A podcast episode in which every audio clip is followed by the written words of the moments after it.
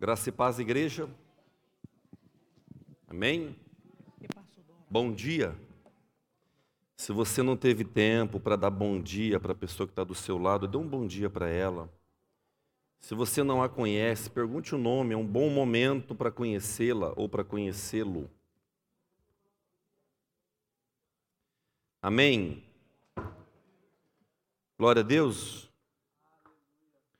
Nós viemos hoje aprender um pouquinho mais do Senhor, receber dele algumas diretrizes para nossas vidas, amém? Queridos, uma pergunta para você, eu queria que antes de nós começarmos, fazer algumas perguntas.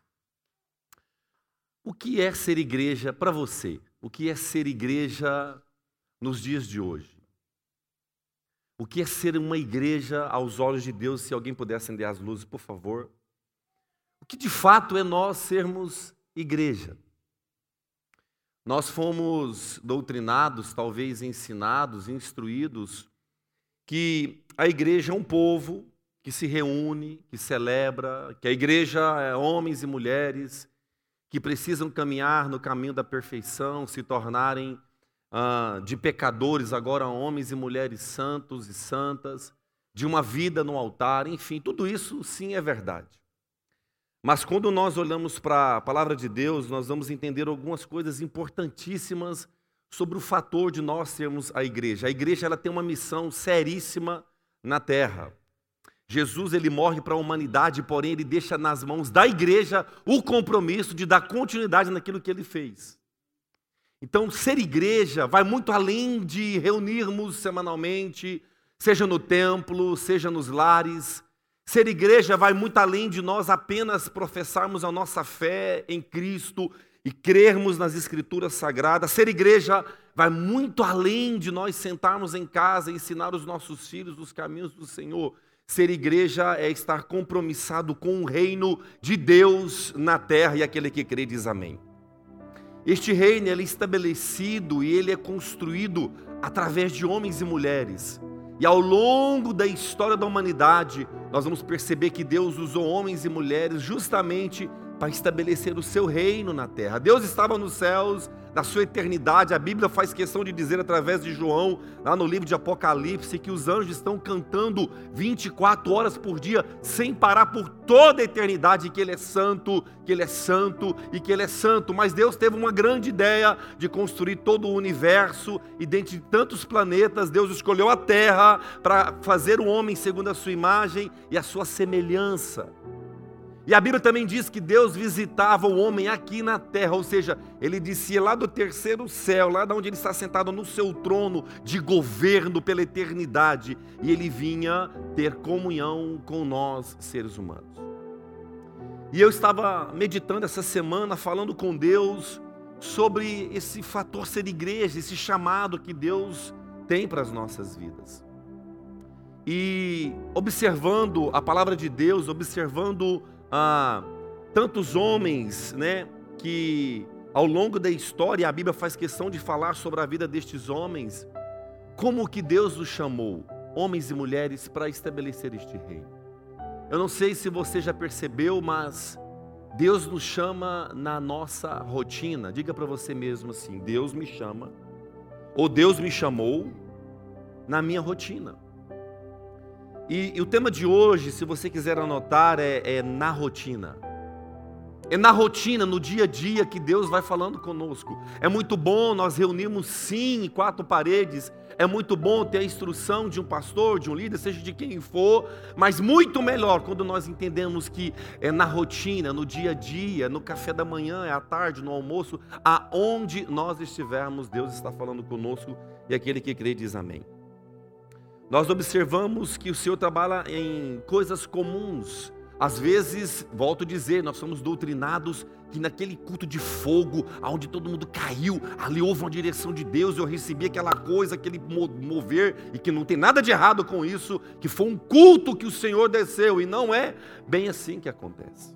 Diga assim, é na rotina que Deus vai trabalhando na nossa vida.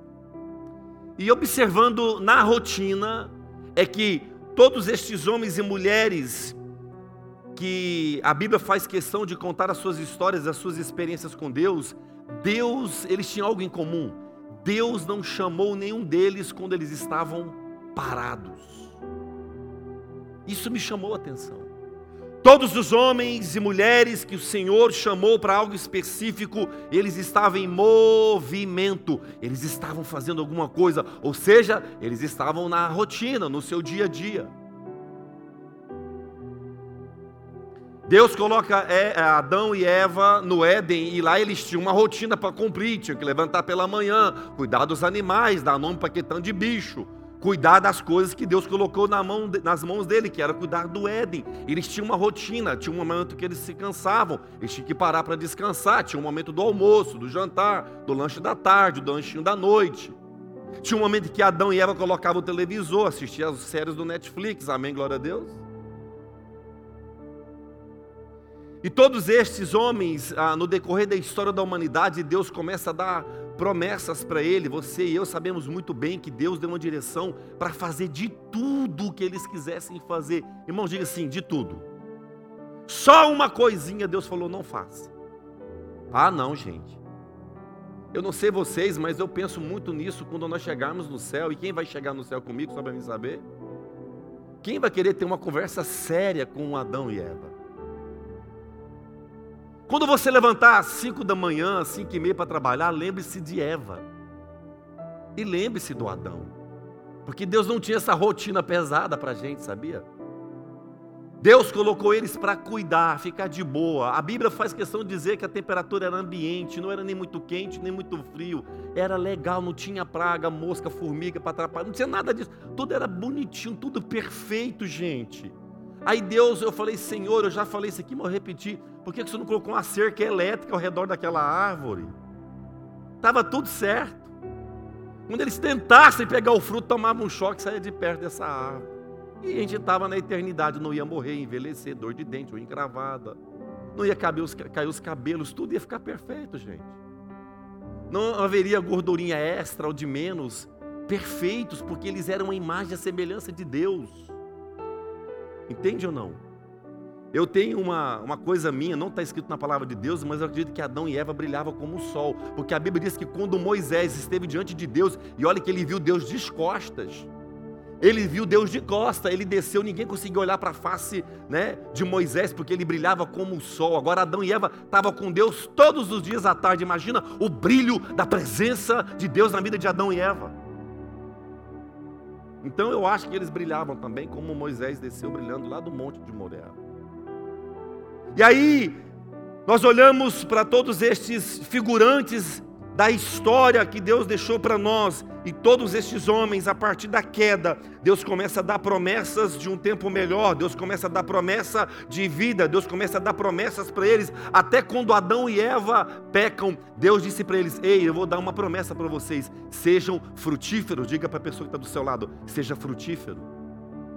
Daí Deus não ficou contente apenas deles frutificarem, e o fruto não era apenas gerarem filhos, mas frutificar em todos os aspectos. É muito ruim abrir um negócio e ele não ir para frente, não houve frutos. É muito ruim começar um trabalho e não crescer naquele lugar. É muito ruim ir para a faculdade e trancar porque não conseguiu pagar. É muito ruim tentar, tentar e não dar certo. Deus quer que nós venhamos dar certo na vida, gente.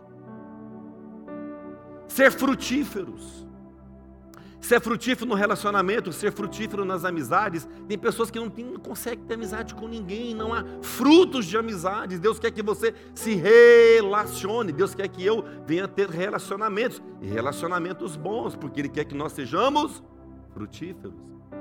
E dentro disso, Deus ficou, não ficou contente apenas de nós sermos pessoas frutíferas, mas Ele também disse: Ei, vocês precisam dominar sobre todas as coisas. E o homem, sim, ao longo da sua história, conseguiu dominar muitas coisas. Era do ferro, era mais não sei do que, inventou um monte de coisa, inventou a aeronave, inventou os carros, inventou o submarino, inventou os navios. Tudo foi invenção, ele foi dominando ao longo do tempo. Matou dinossauro também. Vocês sabiam que o livro de Jó fala sobre os dinossauros? Porque tem pessoas que acham que os dinossauros era tudo do cão. E, e muitos falam que eles nem existiam. Então esses ossos estão tá fazendo o que nos museus, gente? Muita coisa aconteceu e ao longo da história da humanidade, Deus tem dado promessas, diga comigo assim, promessas, para dias melhores. Deus não tem no seu bolso ou aqui uma carta na manga com plano B. O plano de Deus é plano A, diga plano A. Na nossa vida nós temos vários planos B. Se não der certo, eu tento isso. Eu vou tentar aquilo. Se não der, eu tento isso. Com Deus não funciona assim. Deus é Deus desde a eternidade. Ele é Deus. Antes que tudo acontecesse, ele já tinha visto tudo. Por isso que não botou aquela cerquinha elétrica lá ao redor. Por isso que não deu um grito: Adão, Eva, não coma do fruto. Ele já tinha avisado antes. Ele vai nos avisando no caminho. O sangue de Jesus derramado na cruz do Calvário era o cumprimento das promessas do Velho Testamento que um Cordeiro Santo viria e ele seria rejeitado pelos homens e ele iria para o matador, ia ser crucificado em silêncio em favor da humanidade e muitos daqueles que viram não creram. Por isso que a Bíblia diz que aqueles que não viram creram serão mais, sim, terão mais prazer no Senhor, porque eu não vi Jesus e nem você, mas nós cremos nele. E aqueles que viram e não creram, o sangue foi derramado. E deixa eu dizer algo para vocês, quando o sangue de Jesus foi derramado na cruz, as portas do céu se abriram para que aquele que crê possa entrar. Mas também vou te dar um alerta: um dia essa porta vai fechar.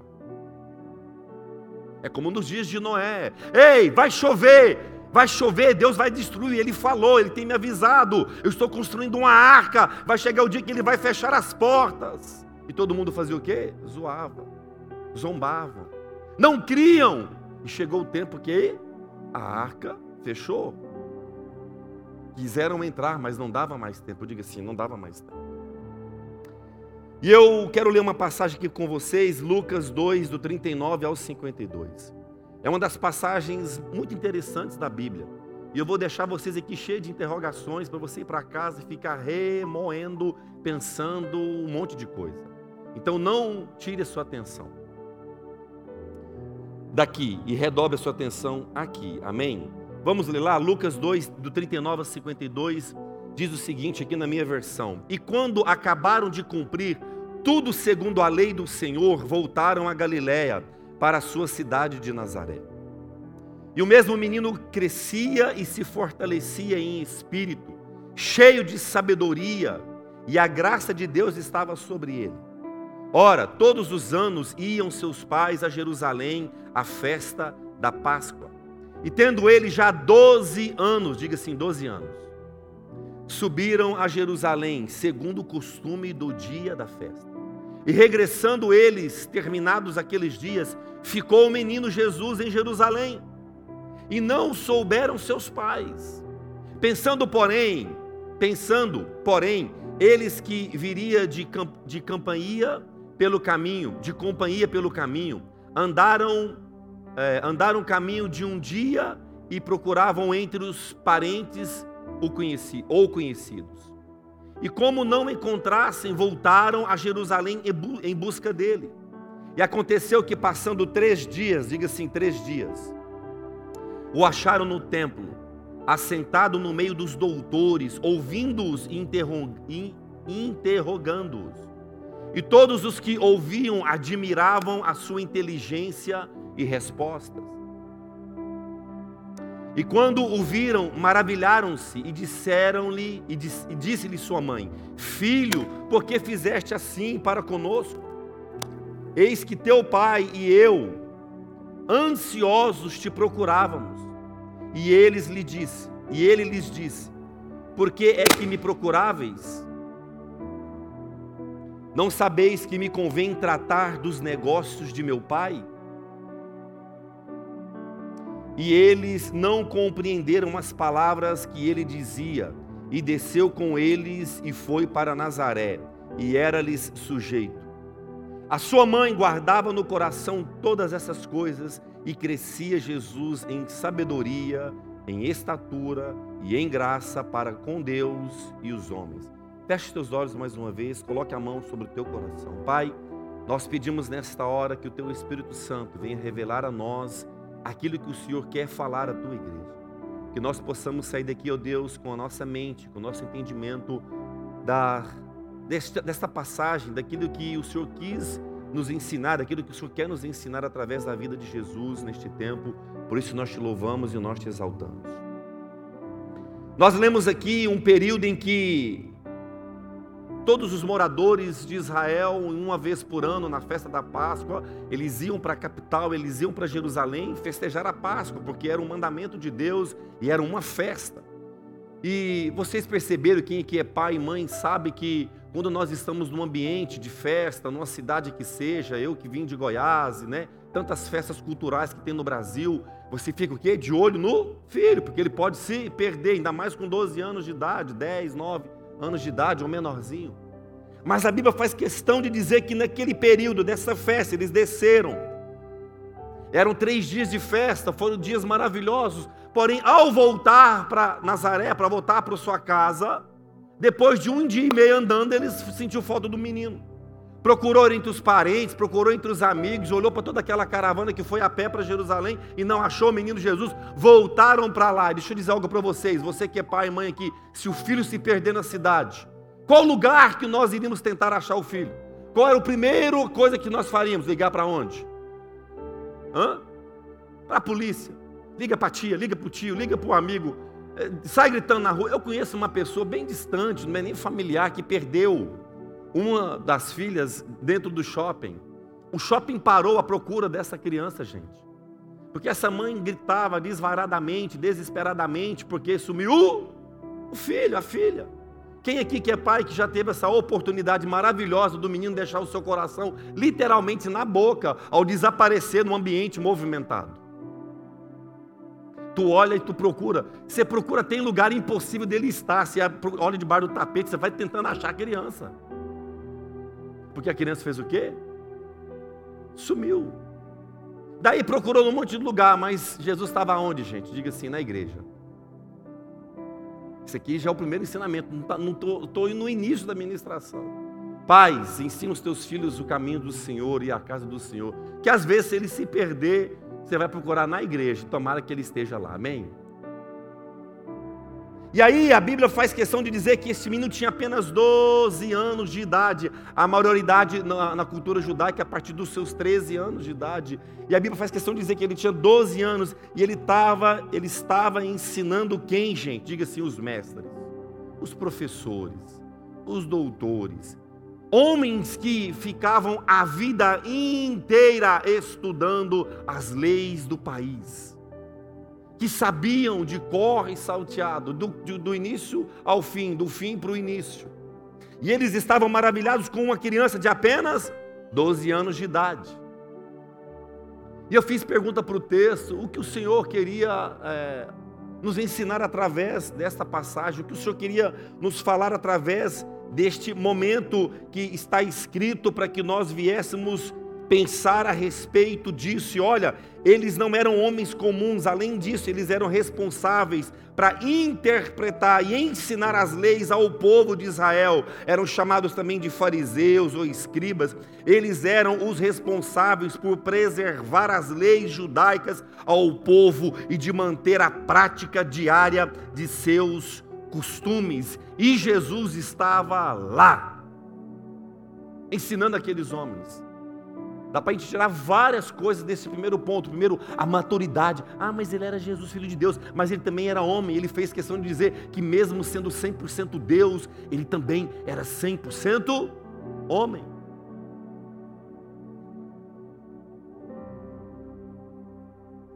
Então bora lá. A Bíblia faz esse último relato de Jesus e só volta a falar de Jesus 18 anos depois. É uma outra questão que eu pergunto e você vê os teólogos e você vê os estudiosos. A Bíblia fala do seu nascimento, fala antes do nascimento, fala do nascimento, depois fala dos seus 12 anos e Jesus desaparece das escrituras sagradas e 18 anos depois ele aparece.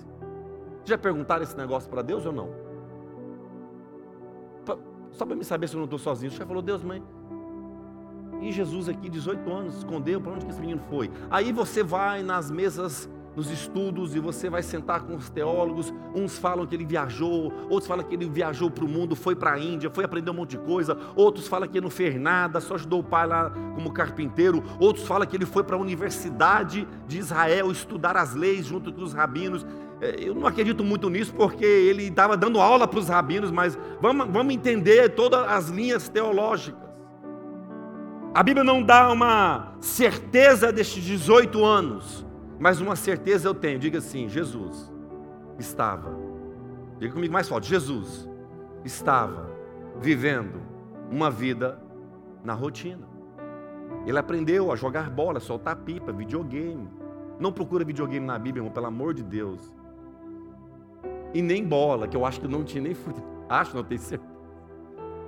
Mas ele aprendeu, ele viveu na rotina, ele aprendeu a ser homem, ele aprendeu a ser, sabe, ter as suas amizades, bater na porta e sair correndo, o vizinho perguntar quem era, jogar pedra no telhado para incomodar a irmã da vizinha, porque quem já não fez isso quando era criança? Ele foi criança, ele foi adolescente, teve os seus medos, deu trabalho para a mamãe, deu trabalho para o papai, tu pode ter certeza disso, lutou contra os hormônios também, porque ele era 100% homem, também era 100% Deus foi tentado em todas as áreas de sua vida. Mas Jesus e Deus nos deixou ensinamento que ele veio, ficou os seus 30 anos na terra, aprendendo a ser humano. Cuidado com algo que eu quero dizer para nós é um alerta. Na nossa correria, na nossa luta, na nossa peleja, nos nossos problemas, nas nossas frustrações, nos nossos medos, cuidado para não perder a parte chamada humanidade do nosso coração. Só Jesus sabia chegar diante de Deus e dizer: Eu sei o que eles estão passando, eu sei o que é ser tentado Deus, porque Deus é Deus, mesmo Deus nos criando e sendo imagem e semelhança, Deus não sabe o que é pecar, porque Ele não pode, Ele é Deus, Ele é santo. Deus não sabe o que é ser, sentir sede ou fome, porque Ele é Deus, Ele é Espírito. Deus não sabe o que olhar para a geladeira e faltar um alimento, ou sentir aquela vontade de fazer aquele lanche de manhã para ir trabalhar, porque ele já está sentindo fraqueza logo cedo. Deus é Deus. Mas Jesus veio para entender e saber que nós, seres humanos, nós somos limitados, cheios de falhas, cheios de erros. Por isso que lá na cruz do Calvário, ele olha para aquele tanto de gente. E eu acho engraçado, muita gente acha que quando Jesus diz, Pai, perdoa-os porque eles não sabem o que fazem, Muitos acham que ele estava falando somente para aquele povo lá. Jesus estava falando para mim para você, porque ele estava nos vendo na eternidade, irmãos. Pai, perdoa ele, porque ele não sabe. Perdoa ela, porque ela não sabe o que ele, o que ela está fazendo, porque ele sabia o que é sentir na carne o peso do pecado. O medo de Jesus na cruz não era ser crucificado, o medo de Jesus na cruz não era apanhar, o medo de Jesus, do medo de Jesus na cruz não era morrer, era o pecado que viria sobre ele de toda a humanidade. E a partir do momento que ele recebe o pecado da humanidade sobre ele, ele está separado da glória de Deus. Ele faz aquela oração: Deus meu, Deus meu, por que me desamparaste? Ele ficou pela primeira vez na eternidade longe do seu Pai. Diga assim: Obrigado, Jesus. Jesus foi viver uma vida normal. E olha que interessante, presta atenção sobre essa questão de nós entendermos a rotina. Até chegar a sua hora, ele não fez coisas que muitos queriam que ele fizesse. Olha o que a Bíblia diz, lá em João 2,4: E disse-lhe Jesus, a mulher, a mulher é a sua mãe, que tenho eu contigo, ei mãe, me deixa aí, por favor ainda não é chegada a minha hora. Eles estavam numa festa e Maria estava dizendo: vai, vai, faz um milagre, olha aí, ó, acabando o vinho. Ei, calma, mulher, calma, espera, mãe, não é chegada a minha hora. Existe um tempo dentro do chamado de Deus para a nossa vida. Existe um tempo para minha e para a tua vida, e às vezes nós queremos dar um passo que Deus não pediu, porque ainda não é a hora da nossa maturidade, ou não é o momento de você receber aquela bênção. Por isso, quanto mais nós acelerarmos e aplicarmos aquilo que está na palavra de Deus, para termos a maturidade o suficiente para alcançar e fazer coisas. Ei, José não estava pronto para assumir Egito, o Egito. O rei Davi não estava pronto para reinar sobre Israel, não era chegada a hora deles. Muitos homens que a Bíblia faz relato aqui, que nós lemos, escutamos e aprendemos sobre a vida deles, não era o momento deles ainda. Os discípulos, Jesus vai lá, escolhe os seus doze, traz para perto, para eles caminhar, ver como Jesus fazia, para eles observarem como Jesus curava, para eles aprenderem como Jesus orava, porque até chegar a hora deles, Jesus precisava ensiná-los, ao ponto que quando eles entenderam que era a hora deles, eles também estavam prontos para morrer por aquela causa, e aquele que crê diz amém. Jesus sabia que ia chegar o momento da cruz. Tanto é que o apóstolo Pedro, em um certo momento, fala: Não, o senhor não pode morrer. E Jesus dá uma bofetada nele, dizendo: Ei, cala-te, Satanás. Cala, diabo, cala, demônio. Porque eu vim para cumprir uma missão e eu vou cumprir ela, queira cão, queira, queira diabo, queira ou não, eu vou cumprir. Mas precisava saber a hora certa. Só trazer uma pausa. Quantas vezes nós fizemos um negócio, quantas vezes nós tomamos uma decisão imatura, porque não estava no momento de fazer. O kairos de Deus é diferente do nosso, a cronologia de Deus é diferente da nossa. Nós olhamos para o espelho e vamos vendo que a gente está deteriorando, está envelhecendo. Deus não, ele vê uma eternidade. Vai em casa, irmãos, hoje, procura aquele álbum, as fotos da família e vê o quanto você está, você está estragando com o tempo. Nós vamos, sabe, vai, vai ou não vai, gente? Nós estamos morrendo. Você sorria, não saía uma, uma, como chama, uma ruga. Hoje a gente está rindo, está tudo. E botox, botox, né? Já salvar um dinheirinho para tentar dar uma consertada o nosso tempo ele, ele é acelerado e está tá acabando. O de Deus é eterno, é diferente. Eu estou desesperado porque eu estou esperando uma bênção faz 10 anos. Talvez no relógio de Deus só tem 10 minutos.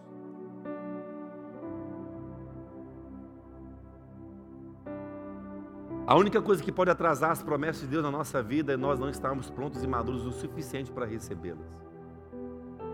Quantos relacionamentos, casamentos imaturos que tiveram 10 anos de briga para depois ficar bom o casamento? Olha, gente, 10 anos brigando para depois ficar bom. Para quê? Aí você olha para trás e fala, era bobo brigar por causa daquelas bobeiras, um ciúme do nada, é ou não é? Imaturos para relacionar. Eu vou casar com ela para ser feliz, se lascou, porque essa minha vai deixar você louco. Eu vou casar para ele, me deixar feliz, você vai ficar doido. Esse homem vai querer jogar bola no dia que você quer ir almoçar na casa da mamãe. E vai dar o que, gente? Diga assim, fight. É briga. Aí ele vai ter que abrir mão da bola ou ela do almoço com a mãe, ou negociar a bola domingo, almoço com a mãe no outro domingo. Quando nós casamos, nós não sabíamos, mas dentro desse casamento vinha a sogra, vinha os cunhados, vinha todo mundo junto. E aí, quando você achava que você ia almoçar sozinho com ela, vinha aquela turma toda às suas custas.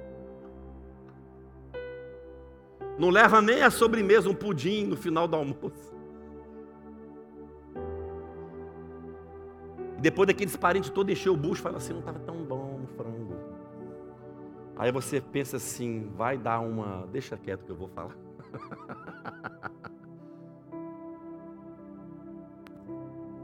A maturidade independe de cabelos brancos ou de idade. Tem muitos adolescentes de cabelos grisalhos Sabia? Meninos que ainda não amadureceram ou carecas. Mulheres que já têm filhos, mas ainda é uma adolescente mental. Está na hora da igreja se posicionar e amadurecer e aprender com Jesus, que é na rotina que ele nos treina. Deixa eu te falar, quando eu estava tendo fight lá, era para o que? Ferro com ferro ser afiado para melhora. Quando estava tendo aquele problema no trabalho, é para que você amadureça e entenda que existe o que? Um patrão e você precisa estar submisso a ele ou a ela. Quando está tendo um problema governamental, você precisa parar e entender o que está acontecendo na política do país. Quando está tendo uma pandemia onde todo mundo está amedrontado, é a hora de eu olhar para a palavra de Deus e entender que o salmista diz que mil vai cair ao meu lado, dez mil à minha direita, mas eu não vou ser atingido. Então, Deus, eu não queria que essa pandemia viesse, mas a tua palavra diz que a minha casa vai estar guardada, protegida e blindada de todo mal. Lá não falou que mal seria, mas de todo mal. É no momento difícil que nós vamos de fato apresentar a nossa fé em Cristo Jesus. Quem aqui de verdade gostaria de ter tido as experiências de ver Jesus fazer os milagres que ele fez? Só para me saber se eu não estou sozinho, levante a sua mão.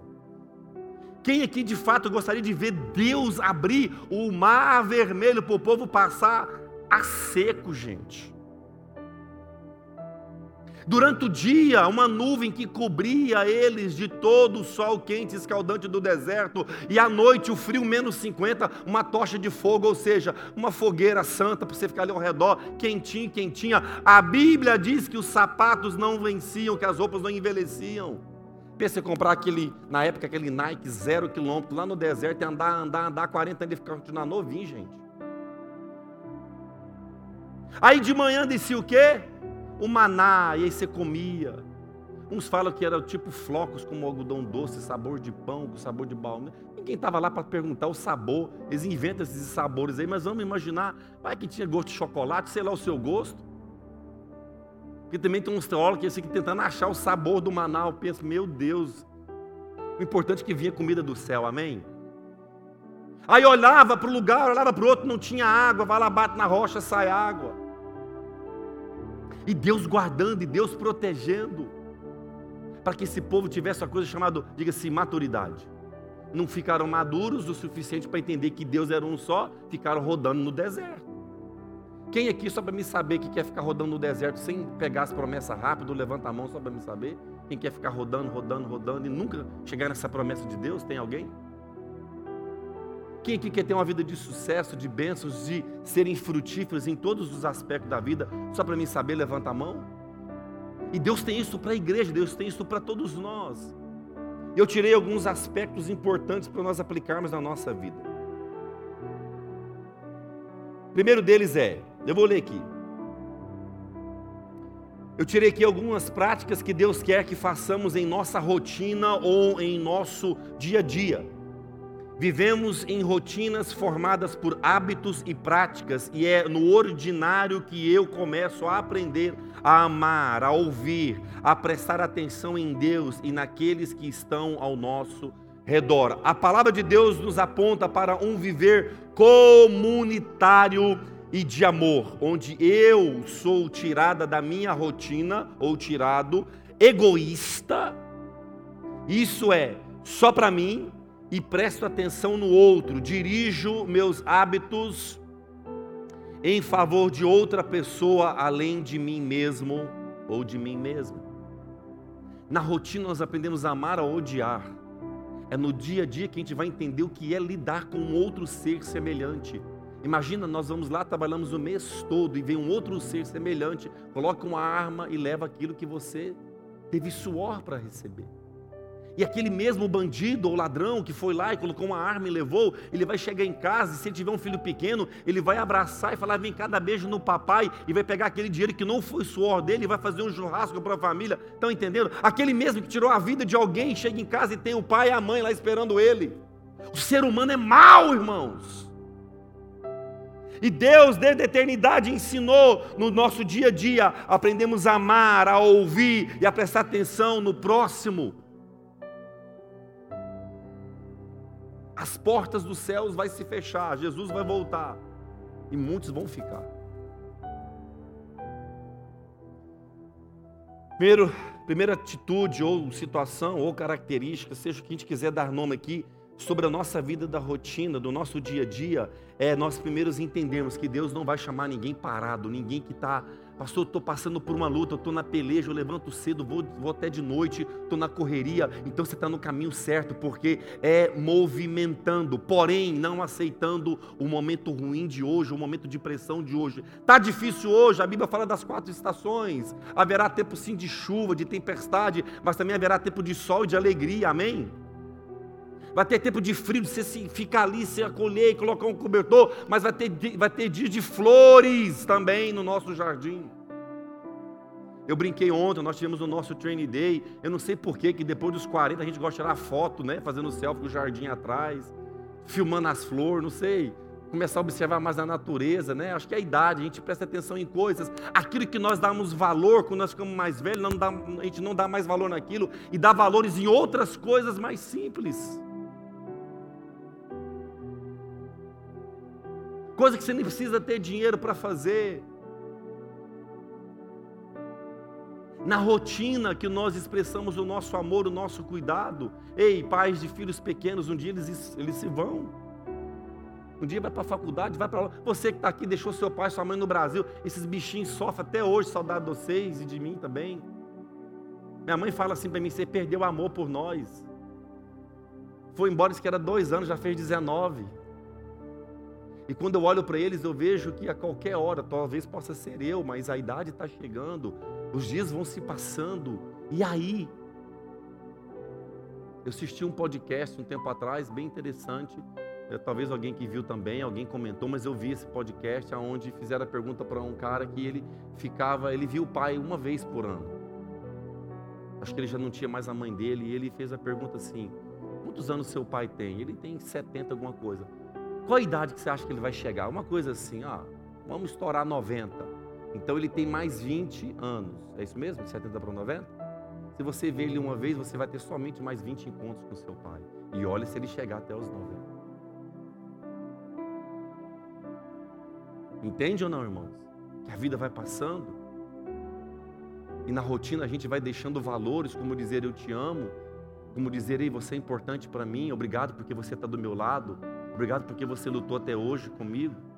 Tudo bem que a palavra de Deus diz que nós vamos deixar pai e mãe agora construir uma família, só que esse bichinho pequenininho vai crescer, vai virar um monstrinho bravo, depois ele vai ficar maior e vai lutar contra o pecado, e às vezes ele vai nos abandonar um dia, porque muitos filhos abandonaram seus pais. Estou dizendo uma mentira ou não? Então, na rotina, criando eles os valores, pai, deixa eu dizer algo para vocês, não estava aqui no, no senta na hora do almoço, pelo menos uma refeição por dia, não abra mão disso, mas tenha um tempo na mesa com eles. Não aceite um na sala, um no quarto, outro para lá na hora do almoço. Não, sentem na mesa, porque vai ter o dia que você vai estar velhinha e velhinho, e eles não vão estar ali mais com você na mesa para compartilhar uma risada, um momento, um tempo. Filhos que aqui estão, ei, Fala, mamãe, papai, eu quero sentar na mesa com vocês, porque um dia, filhos, o papai e a mamãe não vai estar mais aqui, lá na mesa, e você vai sentir saudade deles. Salomão diz que a vida é como um sopro, já foi. A maioria de nós tinha o sonho de ter 18 anos, já faz uma década que passou, duas décadas que passou, três décadas que passou os seus 18 anos.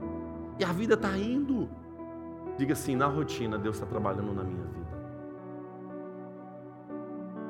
Primeiro delas é: seja constante no amor fraternal. Jesus nos amou. Ele é o nosso irmão mais velho. Sabe lá no trabalho, aquelas intrigas boba. Vamos ser mais maduros, irmãos. Quando alguém ficar bravo com você, só abaixa a cabeça, respira e sai de perto. Entende ou não? Perder energia com coisas fúteis, inúteis, que não vai gerar nada a não ser um coração amargo, duro, entristecido o amor fraternal. Sabe aquele colega lá que você nunca convidou para o almoço, convida, junta lá, faz um roscovo, um arroz né, russo, mas estejam juntos. Quantos aqui está às vezes 10 anos na empresa com aquele colega e ele nunca conheceu a sua mesa? Se ela é branca ou não tem nem mesa. Seja constante no amor fraternal, porque a pior coisa é ir no velório de alguém que não tem um. Eu participei, infelizmente, de um velório que os filhos falou glória a Deus que o pai morreu, que ninguém estava lá no velório, só o coitado que enterrar o outro coitado, sabe por quê? Uma vida amarga, feriu todo mundo, não teve amizades, não fez ciclos de amizade, não cuidou deste amor fraternal do próximo. E no dia do enterro, a família estava dando glória a Deus porque o homem tinha morrido. Olha que os próprios filhos. Já foi no cemitério, irmãos? Já foi no cemitério? Preste atenção. Aqui tem bastante. E bonito. Tira um tempo de reflexão, vai lá. Aqueles túmulos bem organizados, bem floridos, você pode ter certeza que foram pessoas que, que se foram fisicamente, mas deixaram no coração. Mas aqueles abandonados, gente, era gente ruim pra caramba. Que nenhum parente tem a questão de lá deixar uma florzinha lá em cima. Depois, o outro ponto é: não se esqueçam da hospitalidade. Foi praticando aqui, sem o saber, alguns acolheram anjos nos seus lares. ser hospitaleiros. Eu não sei porquê, mas esse país feriu demais a gente. A gente recebeu muita gente em casa, a gente ajudou muitas pessoas, é ou não é verdade? Mas de tanto puxão, de tanta punhalada, a gente não consegue mais ajudar ninguém, a gente nem se preocupa mais de correr atrás de ninguém, por tanta gente ingrata. Ingratidão fecha a porta, fecha ou não fecha? Mas não deixe essa essência destruir o seu coração, o seu amor, ser hospitaleiro. Continue, mesmo com as decepções, não deixe de amar e de cuidar de alguém. Jesus recebia todos, Jesus ia no lar de todos. Nós às vezes fazemos, né, restrições, Jesus não. Por isso que ele quebrou vários protocolos e ele deixou muita gente doida, porque ele sentava com aqueles homens que para a sociedade não valia absolutamente nada. Na turma de Jesus tinha prostituta, cobradores de impostos. E lembre-se que o cobrador de impostos, ele vinha, ele levava o que tinha na sua casa, não queria saber se tinha criança, ele levava tudo. Então as pessoas tinham os olhos para aqueles homens como os olhos, olhos maus, eles eram maus aos olhos daquelas pessoas. E Jesus estava com essa turma aí, porque ele falou: olha, se não foi para mudar eles, quem vai mudar? E nós não, nós queremos, sabe, ser restritos. Outro ponto que eu coloquei, lembre-se dos que estão na prisão como se como se aprisionados com eles, como se você tivesse aprisionado com eles. Eu já visitei cadeias aqui, tem brasileiro pra caramba lá, gente. Por ações, atitudes sem pensar, não pensou, nunca haja, sabe, na força do ódio, da raiva, você pode pagar um preço muito caro. Um brasileiro na cidade aqui próximo, não vou falar, com um namoro todo bagunçado, sentiu um ódio da namorada porque terminou, e ele simplesmente foi no posto, colocou um litro de gasolina na, na, na garrafa de Coca-Cola, e ela dormindo, jogou e tocou fogo em cima. Nunca mais ele vai sair da cadeia. Destruiu a vida dela, ela não morreu, não morreu, mas queimou todo o corpo, e ele agora nunca mais sai da cadeia. É só, terminou, acabou, vamos para a próxima, vou, vou orar, Deus abre outra porta, outro milagre, mas vocês entendendo ou não? Ações, atitudes que a pessoa muda a vida dela e Jesus está dizendo: ei, tome cuidado com isso. Existem pessoas aprisionadas na alma, pessoas que estão amargas, pessoas que aprisionam o outro, ciúme do cão que o povo tem para destruir a vida do outro e vivem um relacionamento desgraçadamente, sabe, é, no matrimônio sofrem sem necessidade, e Jesus quer salvar também essas pessoas, mudar esses corações, prisioneiros dos seus achismos, prisioneiros dos seus próprios medos, prisioneiros da sua ruindade. O ser humano é mal, gente. Quando eu descobri que o ser humano é mal, isso é desesperadouro. Posta lá no seu, no seu Instagram uma vitória para você ver, você vai ter cinco likes. Mas posta uma desgraça que você está vivendo, todo mundo está orando por você. Parece que as pessoas querem se compadecer só com a sua dor, mas no dia da sua vitória, no dia da casa compra, no dia do milagre, ninguém aplaude, porque eles querem você bem, desde que você não fique bem na frente deles. Chega para alguém e fala assim: fui promovido no trabalho, mas como assim? Eu estou aqui só tem um ano, eu estou aqui tem cinco anos, se chegou só tem um ano, já foi promovida? Ah, tá com rolo com o gerente. O ser humano é mau.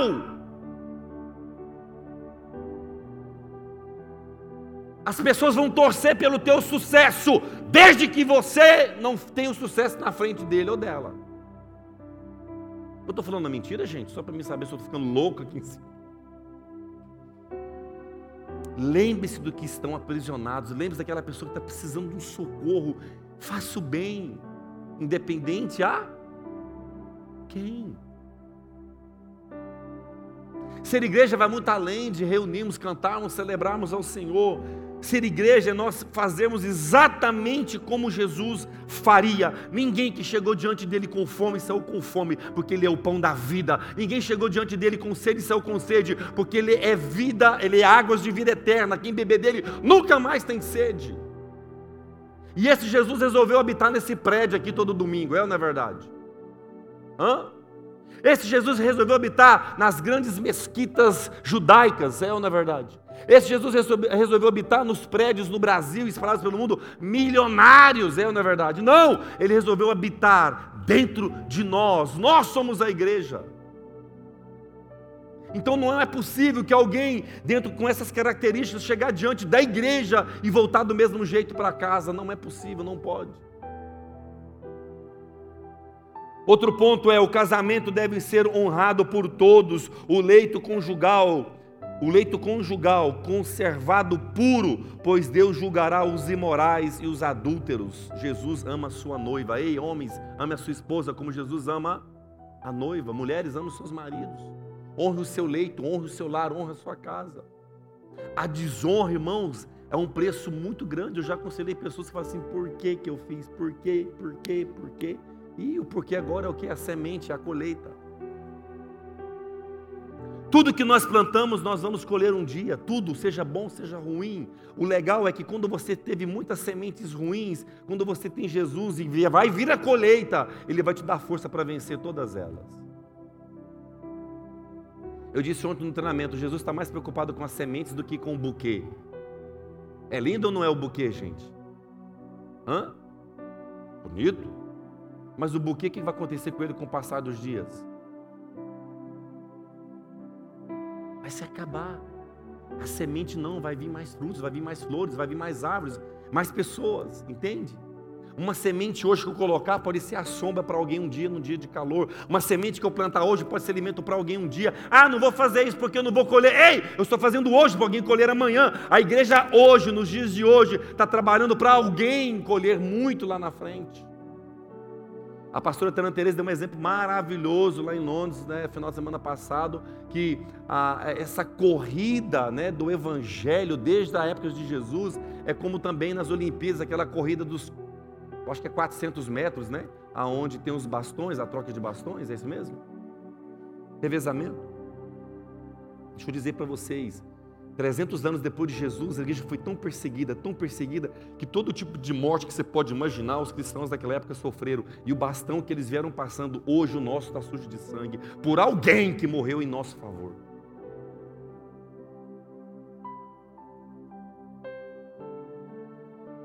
Outro ponto para a gente ir para o final: conserve-se livres do amor ao dinheiro, irmãos, pelo amor de Deus. Eu dei esse exemplo, vou repetir. Foi lindo o enterro de Elizabeth, sim ou não? E eu lá vendo a Sabina chorar, e eu assim que ela estava chorando por causa da rainha, e ela estava pensando no nosso rei, que foi enterrado e colocado dentro de um sepulcro de pedra, que nem era dele, era emprestado.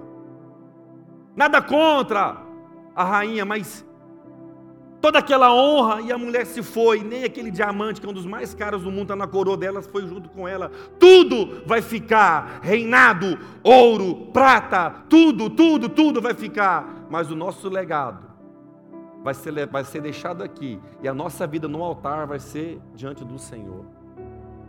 Uma mulher que fez coisas maravilhosas e perfeitas. Uma mulher que segurou o evangelho neste país mas o início dela não foi tão assim. Não sei se vocês sabem bem a história, mas no, no início do seu reinado, ela estava numa época que mulher não tinha voz.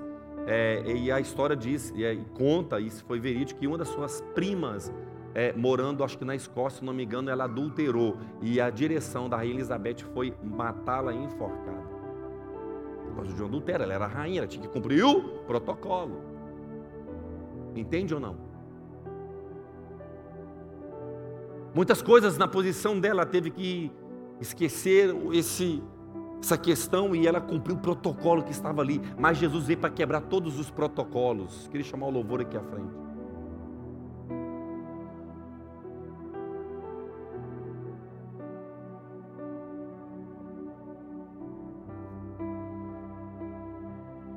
Conserve-se livres do amor das coisas terrenas Conserve-se livres, irmãos, guarde o teu coração, porque tudo vai ficar. Então você está dizendo que nós devemos sonhar, comprar nossa casa. Não, não estou dizendo isso, com certeza, mas isso não pode ser mais importante do que o verdadeiro altar no nosso coração. Uma pergunta para nós hoje: como está este altar hoje?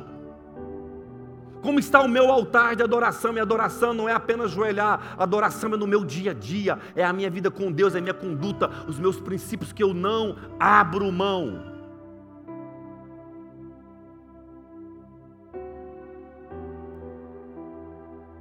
Proposta e propósito. Jesus, aos 12 anos, ele sabia do seu propósito. Jesus, aos 12 anos, ele estava no cerne do seu chamado. Ele veio para cumprir uma missão, e ele cumpriu uma missão, ele não importou, ele foi, sabe, maltratado, humilhado, mas ele não se importou. E hoje nós importamos com dislike do, do, do que dá na, na, na, rede social, hoje nós importamos com comentário, às vezes, de xingamento, e a gente perde a paz. Jesus não, ele sabia quem ele era. Outro ponto aqui é: podemos, pois, dizer com confiança: O Senhor é o meu ajudador, não temerei. O que me podem fazer os homens? Jesus, fique de pé, não temeu a cruz, porque ele sabia quem ele era.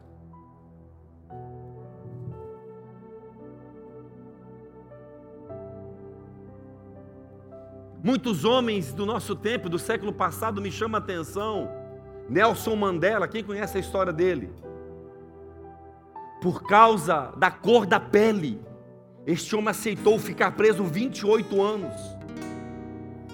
Para dizer: ei, não tem esse negócio de pele negra ou pele branca, todos somos iguais.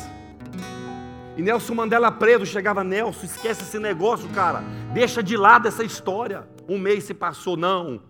Nelson, deixa esse negócio de lado, cara. Para de lutar por igualdade. Um ano se passou, não. Nelson, esquece, cara. Você está um ano preso. Cinco anos ele disse não. Nelson, deixa de lado essa história. Dez anos preso, ele disse não. Eu vou até o fim. E ele ficou 28. E entre os 28 anos, 18 anos, ele ficou dentro de uma solitária. Ele tinha 1,90m de altura, solitária tinha 1,5m, irmãos. Você tem noção quando alguém entende a sua missão, o preço que ele paga? E o mais lindo que quando o Nelson sai de dentro da cadeia como presidente daquele país, ele manda chamar os, os que estavam os carcereiros que humilharam ele para sentar na mesa com ele e comer com ele. Vê, tá vendo? Valeu a pena ficar preso. Não vou matar, não vou destruir vocês. Eu vou mostrar para vocês. Não esqueçam de ser humanos.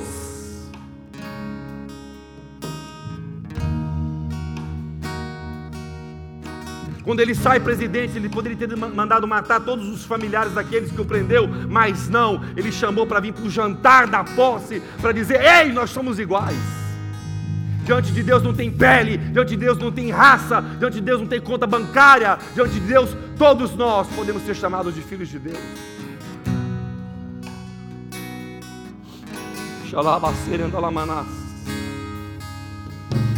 Quantos homens e mulheres morreram por causas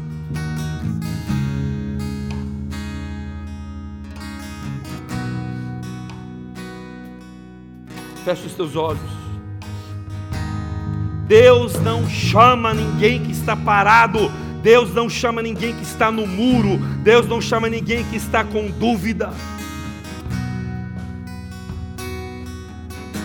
Hoje é dia de alinhamento no nosso coração. Deus quer um posicionamento nosso. Deus quer que nós venhamos entender e aprender que é na rotina que Ele está nos treinando, é na rotina que Ele está nos capacitando. Aquele homem na África do Sul libertou um país porque foi 28 anos ali na rotina, dentro de uma cadeia, que ele estudou, fez várias faculdades para sair e para libertar um povo e para dizer para o mundo todos nós somos iguais. Quantos outros homens na história lutaram por causas e às vezes nós desistimos por coisas tão banais, tão pequenas, tão fúteis. Às vezes nós desistimos do nosso relacionamento, às vezes nós desistimos, sabe, do filho, às vezes nós desistimos de ser felizes. Às vezes, muitos hoje, às vezes não, muitos hoje estão desistindo da sua própria vida porque não tem mais prazer em nada.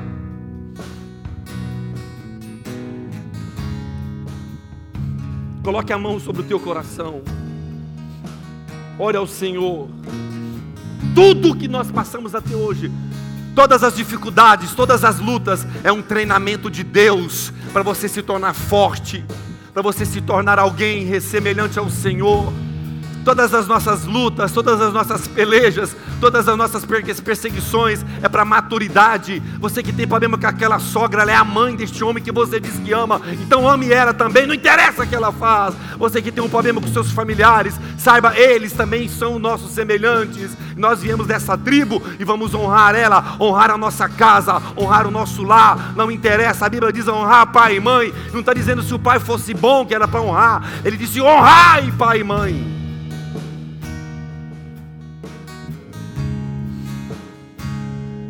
E a honra é ter vida, vida abundante na terra, é ter prosperidade. Feche os teus olhos, fale com Deus. Enquanto nós louvamos, eu queria que você falasse com o Senhor mais uma vez nesta manhã de domingo. Tomasse um posicionamento sério diante de Deus